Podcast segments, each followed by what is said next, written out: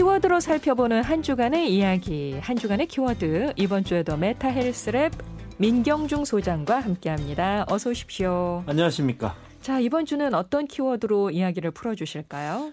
약간 좀 식상할 수도 있고 무거울 수도 있는 주제인데요. 아마 언론을 통해서 이번 주 가장 많이 들었던 사안일 겁니다. 바로 검수완박입니다. 네. 애청자들은 잘 아시겠습니다만은 다시 한번 설명드리면 검수완박은 검찰 수사권 완전 박탈이라는 단어를 줄임말이지 않습니까? 네. 그래서 오늘은 검수완박이라는 키워드를 통해서 왜 가장 뜨거운 논란이 되고 있고 이 검찰 그리고 검사들은 어떻게 될 것인지 정리해 보는 시간을 마련했습니다. 네. 민 소장께서 선택해 주신 이번 키워드가 찬반도 워낙 갈려 있고 예. 또 정치적인 이슈여서 고민이 많으셨다고 들었는데요. 그렇습니다. 그럼에도 불구하고 선택하신 이유가 있으실 것 같아요. 어, 우선 극명한 여야 대치에도 불구하고 토요일인 바로 오늘 사실상 최후 결판이 이뤄지는 날이기 때문입니다. 에, 민주당은 오늘 임시국회 본회의를 열어서 일단 두 개 법안 중 검찰청법 개정안을 표결 처리하겠다는 입장이고요. 국민의힘은 수적 열세지만 끝까지 저지하겠다 이렇게 맞서고 있습니다. 이 먼저 민주당 김종민 의원의 말을 들어보겠습니다.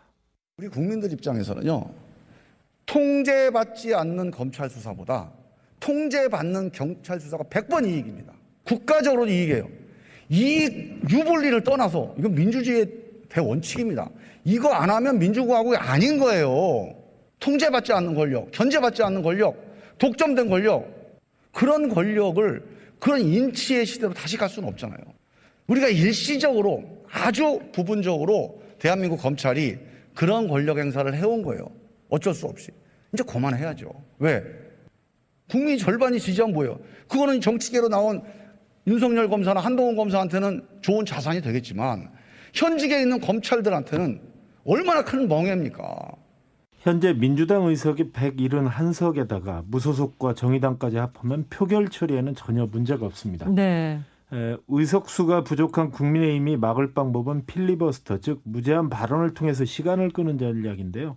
이마저도 지난 27일 자정에 한 차례 끝났고요. 국민의힘 필리버스터를 통한 방해 전략을 민주당이 무력화시키는 데 활용한 것이 회기 쪼개기거든요. 네. 하루씩 이렇게 잘라서 잡는 방법인데 이미 그 필리버스터도 종료가 됐고 또 다음번 회기 시작과 동시에 이 필리버스터를 했던 법안은 자동으로 표결에 붙이도록 국회법이 규정하고 있습니다. 그리고 같은 법안에 대해서는 두 번 할 수가 없거든요. 이에 따라서 어 바로 오늘 그 임시국회 본회의가 열리면 이것이 자동으로 검찰청법 개정안이 표결에 붙여지는 겁니다. 네. 민주당은 또 한 가지 그 형사소송법 개정안도 이런 방법으로 처리하면 다음 달 3일에는 표결 처리가 가능합니다.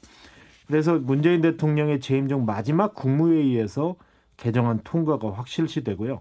이렇게 되면 70여 년 만에 우리나라 사법 체계의 근간이 되어온 검찰의 수사와 기소권의 이 분리가 완전히 이루어 지게 되는 겁니다. 네, 네. 국민의힘은 이 막을 수단이 필리버스터밖에는 없는 건가요? 그렇습니다. 일단 의석수가 절대적으로 110석에 불과하기 때문에요. 국회 내에서 아무리 용을 써도 안 됩니다.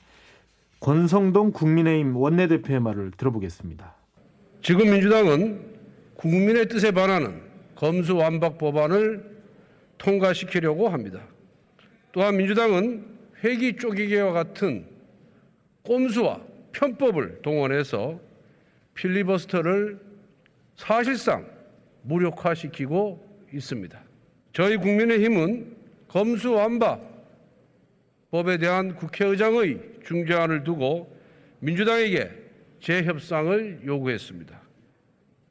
그러나 민주당은 이를 전면 거부하였습니다. 국민의 뜻은 여야의 합의보다 무겁습니다. 민주당의 재협상 거부는 국민과 맞서 싸우겠다는 오만의 정치일 뿐입니다. 윤석열 당선인 측에서는 국민투표라는 초유의 카드를 꺼내 들었거든요. 6일 지방선거 때 법안 처리 여부를 국민투표를 통해서 물어보면 되지 않느냐 이런 주장인데 성사될 가능성은 제로에 가깝습니다. 왜냐하면 이 국민투표법에서는 외교, 국방, 통일 등 기타 국가안위에 관한 중요 정책이나 헌법 130조 규정에 의한 헌법 개정안 등에 대해서 국민투표를 붙일 수 있다고 규정하고 있거든요.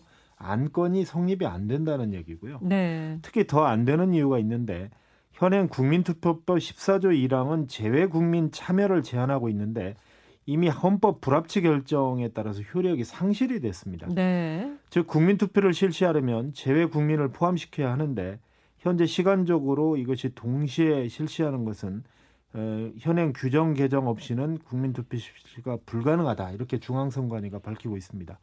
이를 잘 알고 있는 윤 당선인 측과 국민의힘이 중앙선관위가 월권을 하고 있다 이렇게 비난을 하고 있지만 이는 좀 명분 쌓기에 불과하다는 지적을 받는 이유이기도 합니다. 다만 한 가지 방법이 있기는 합니다. 바로 헌법재판소 판단을 받아보는 건데요. 국민의힘은 여러 절차상의 이유를 들어서 효력정지 가처분 신청을 현재 헌법재판소에 제출을 했습니다. 네. 민주당이 검수완박 법안을 이 안건 조정에서 통과시키는 과정에 범, 법률적 하자가 있다. 이것이 국민의힘의 주장인데요. 다만 헌재 판단은 상당한 시한이 걸리는 만큼 통과는 현재로서는 확실시되고 있습니다. 네. 여야 입장도 저희가 들어봤는데 사실 검수완박법 계속 얘기를 듣다 보니까 굉장히 친근하게는 느껴집니다만 예. 구체적인 내용, 핵심 내용이 뭘까? 예. 요거는 이렇게 안 잡히는 것 같기도 해요. 네. 그 이면의 얘기를 좀 해야 좀 알 것 같아요.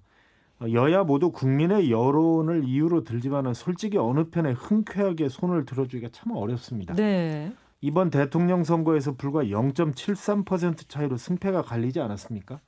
검수 안박을 놓고도 지금 여론이 상당히 갈려 있습니다. 네.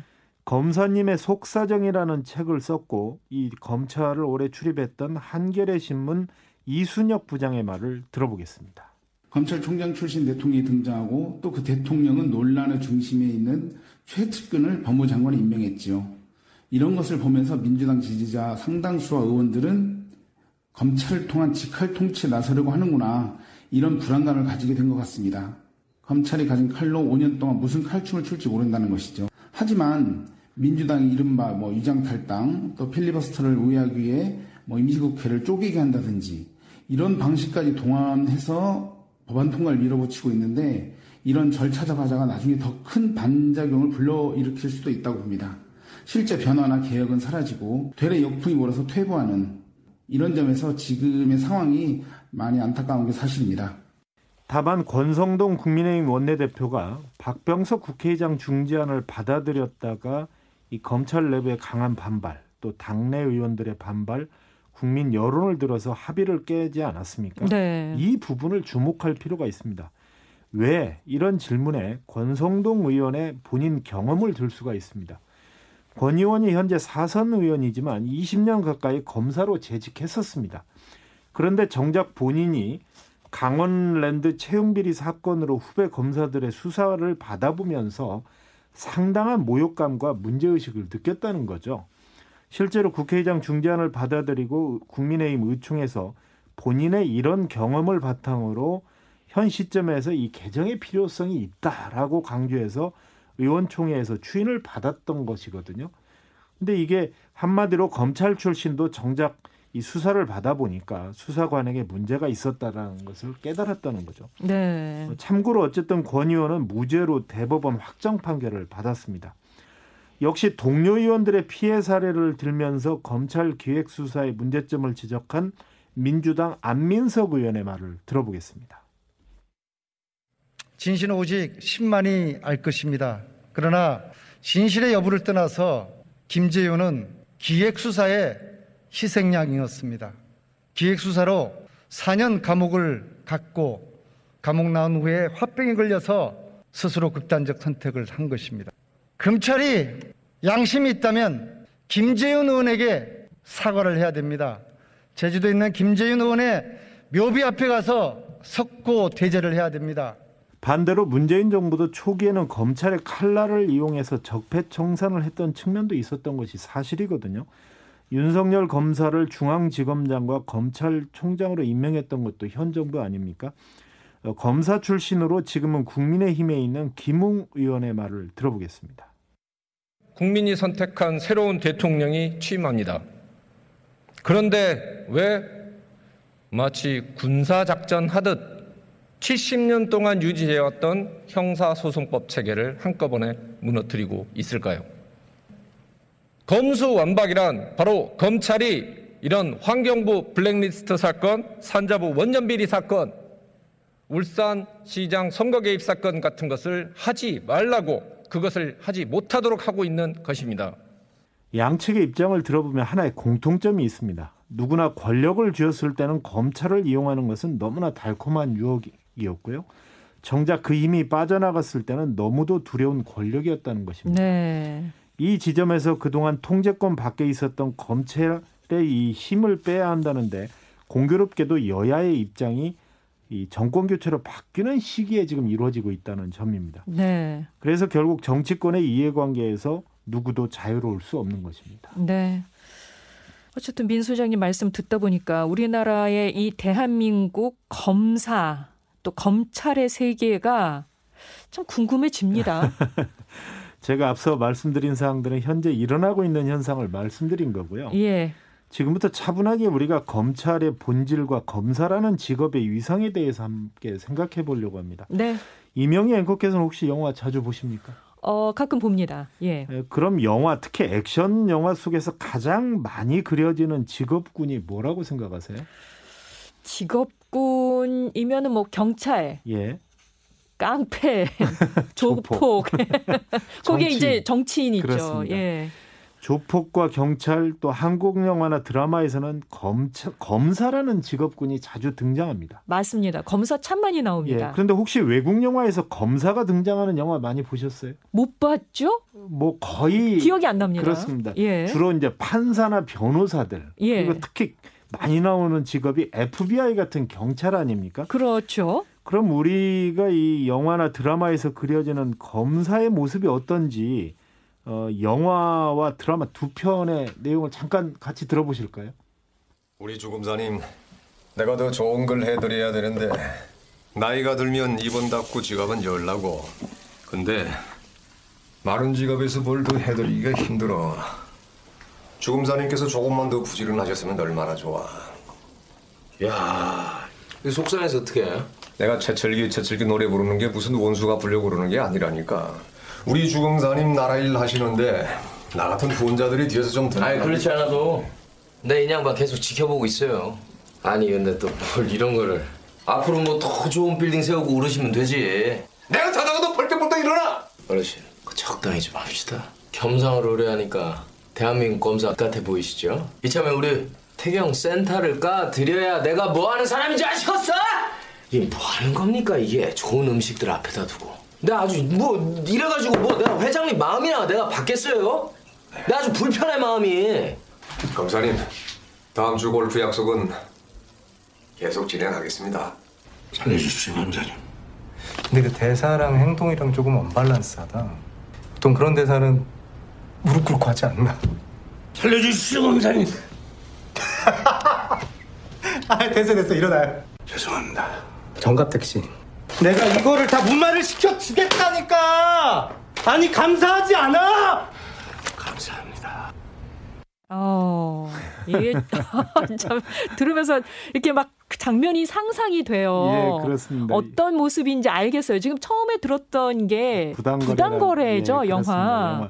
그런데 이제 영화 속 장면이기 때문에 이건 픽션입니다. 네, 네. 지금의 뭐 지금- 검사들이 그렇다라는 것은 아니거든요. 그렇죠. 그러니까 뭐 영화 장면으로 나타나는 이 예. 검사의 모습은 권력의 손발이 되어주는 네. 그런 무사, 모사에 능한 검사들의 예. 모습을 영화에서 굉장히 좀 부정적으로 그리고 있었던 것 같아요. 네, 어느 직업군이나 부패한 고리는 일부 있지 않습니까?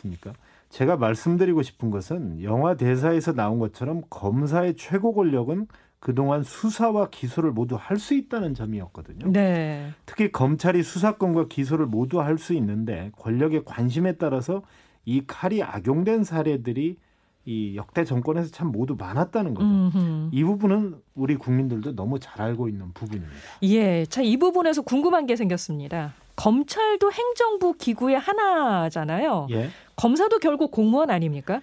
검사 영어로는 Public Prosecuting Attorney 줄여서 프로시큐터는 이 국가에 의해 운영되는 공적인 형사 소추인을 의미합니다. 네. 형사 소추 즉 형사 사건에 대해서 공소를 제기하는 사람인데 국가의 공무원인 것이 검사입니다. 검사들끼리는 그래서 김프로, 박프로 이렇게 예. 부르거든요. 프로 선수가 아니고요. 바로 프로시큐터의 앞에 프로만 부르는 겁니다. 그래서 프로가 붙는군요. 예. 예. 넓은 의미로서의 검사는 검찰권을 행사하는 사법관, 범죄를 수사하고 공소를 제기하며 재판을 집행하는 사람이라고 이 표준 국어 대사전에서 규정하고 있습니다. 네. 검사도 현재 네 종류 검사가 있습니다.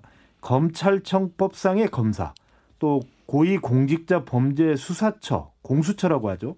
이 소속의 검사, 그리고 군 검사, 특별 검사 이렇게 네 종류가 있거든요. 그러나 일반적으로 부르는 검사를 얘기할 때는 검찰청법상 검사인 법무부 산하, 검찰청 소속의 특정직 공무원을 말합니다. 네. 검사는 공익의 대표자로서 명확히 직무와 권한, 의무가 정해져 있거든요. 또 검사는 직무를 수행할 때 국민 전체에 대한 봉사자로서 헌법과 법률에 따라 국민의 인권을 보호하고 적법 절차를 준수하며 정치적 중립을 지켜야 하고 주어진 권한을 남용하여서는 아니 된다. 이런 규정이 있습니다. 문제는 분명 검찰청법에 정치적 중립을 지켜야 하고 주어진 권한을 남용해서는 안 된다. 그 조항에 우리나라 검찰과 이 검사들이 얼마나 충실했느냐 음. 늘 과제로 남아 있었고 민주당은 지금 시점에 국민의힘은 왜 하필 지금이냐 이런 대척점에 서 있는 겁니다. 그렇군요. 결국 공, 검사도 이 공무원 조직에 속해 있는데 네. 어, 특별히 일반 공무원과 다른 점은 뭘까요? 어, 검사의 정원은 검찰청법 제36조 1항에 따라 2,292명으로 정해져 있습니다. 대한민국 전체 공무원이 몇 명이냐? 115만 6,900명입니다. 검사들 숫자가 2,292명이니까 100분율로 환산하면요. 0.0019%에 불과합니다. 네. 그런데 왜 이렇게 다르냐? 국회의원이 현재 현역 의원이 296명이거든요. 근데 검찰 출신 17명을 포함해서 법조인이 46명으로 16%나 됩니다. 어, 맞네요. 국내 법조인 중에 이 변호사, 판검사를 모두 합쳐도 전체 유권자의 0.1%도 안 되는 직업군이 의원직을 16%나 차지하고 있다는 것은 아무리 국회가 입법 기능을 한다고 하더라도 지나치게 법률가들이 많다. 음. 이런 지적을 받고 있는 겁니다. 네. 그렇기 때문에 법조인 자신들의 이해관계가 얽힌 문제가 나올 때마다 기득권을 지키기 위해서 요란한 소리가 나올 수밖에 없는 겁니다.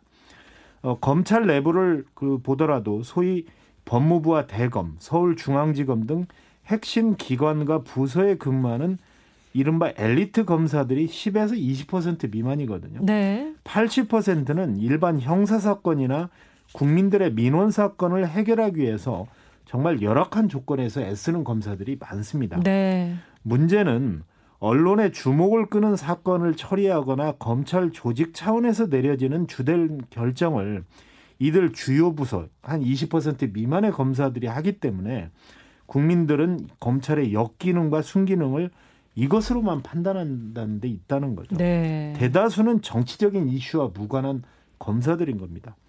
어쨌든 소위 현 정부에서 중용된 김호수 검찰총장과 이 핵심 고검장급을 포함해서 거의 전 검사들이 이번 조치에 반발하는 것도 주목할 대목입니다. 지금까지 검찰 공화국이라는 오명을 뒤집어 쓴 것도 다른 사람들에게는 엄격하지만 자신들의 범죄나 징계에는 관대했다는 말을 들었기 때문이다. 이런 지적도 있거든요. 네. 문재인 대통령도 얼마 전 이 JTBC 손석희 앵커와의 고별 대담에서 대담에서 검찰 개혁 추진의 이유를 부인하지 않았습니다. 잠시 들어보겠습니다. 검찰의 정치화가 일단 문제죠. 예, 그게 가장 크게 예, 그래서 들어왔습니다. 검찰이 맞으면 듣고 기소하지 않으면 어떻게 처벌할 질이 없는. 그다음에 심지어는 검찰 자신의 잘못에 대해서는 예. 국민 누구나 다 알 정도로 내평 감사기식에 예, 그거를 해서 검찰 사건에 대한 기소율이 0.1% 남짓밖에 되지 예. 않아요.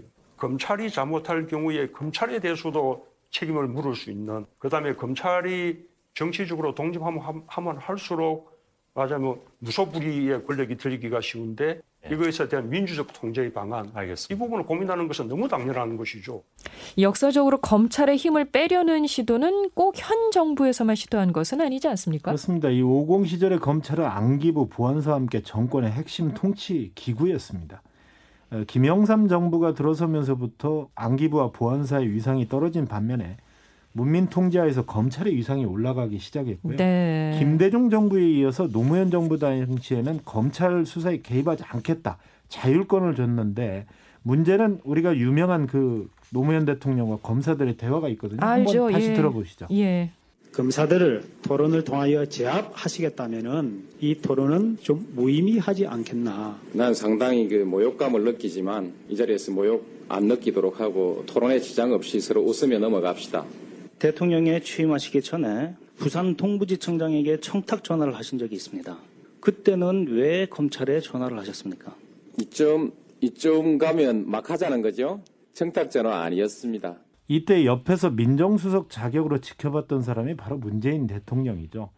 어쨌든 문재인 대통령은 그 책에서 당시에 에, 정말 검찰들에게 자율권을 줬는데 뭐 고졸 출신 변호사였던 대통령에게 학번이 어떻게 되느냐 이런 식으로 거만했다. 또 음. 기득권적 사고를 버리지 않았다라고 어느 책에서 얘기한 적이 있습니다. 네.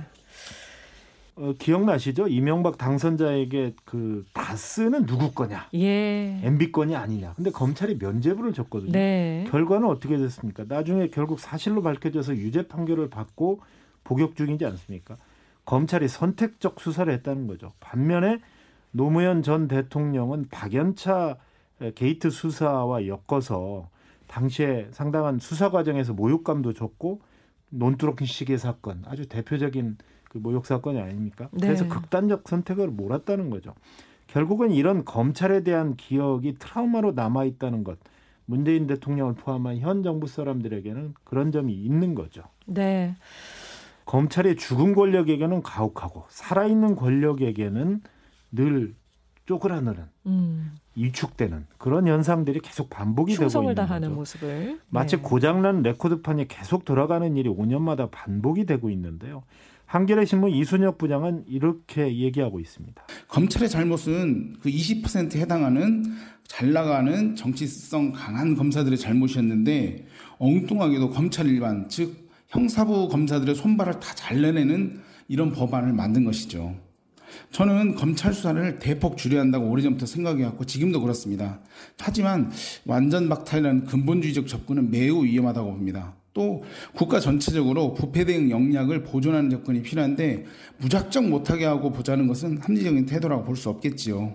검찰의 힘을 분산시키려는 것이 과연 어떤 국민적 평가를 받을지는 지금은 어느 쪽이 옳다 그러다 말하기는 어렵습니다. 과연 최초의 검찰총장 출신으로 정치권에 바로 진출한 이 대통령에 당선된 윤석열 정부가 정치적 보복을 하느냐, 또 음. 어떻게 검찰 권력을 또 악용하느냐, 손을 놓느냐, 오히려 이런 거에 따라서 판가름이 날 것으로 보입니다. 네. 자, 이런 시점에서 우리가 검사에 대해서 생각을 해보는 아주 시기적절한 아이템이었던 것 같아요. 자, 마지막으로 선곡까지 해주셔야 되는데 어떤 오늘, 곡 고르셨습니까? 오늘 정말 곡을 고르기가 어려웠습니다. 그럼에도 불구하고 제가 픽한 노래는요. 블랙핑크의 How'd You Like That. 즉 어떤 상황에서도 굴하지 않고 높이 비상하자는 메시지를 담았다고 그래요. 그리고 네. 이게 얼마 전에 184개국 4억 명 이상이 이용하는 스포티파이에서요. 6억 스트리밍을 돌파했는데 K 그룹 출신으로 걸그룹 출신으로는 최초라고 합니다. 네. 젊은이들의 이 곡을 한번 우리 같이 들어보자 이렇게 선택했습니다. 그렇습니다. 우리 젊은이들에게 정말 멋진 모습을 보여줘야 될 텐데요. 기성세대들이 그런 차원에서 한번 또 생각해보는 오늘이었으면 좋겠네요. 지금까지 KBR 메타헬스랩 민경중 소장과 함께했습니다. 고맙습니다. 감사합니다. 블랙핑크의 How You Like That 보내드리면서 오늘 끝 인사 드립니다. 함께해 주신 여러분 고맙습니다. 활기찬 주말 보내십시오. 굿모닝 뉴스 임영이었습니다.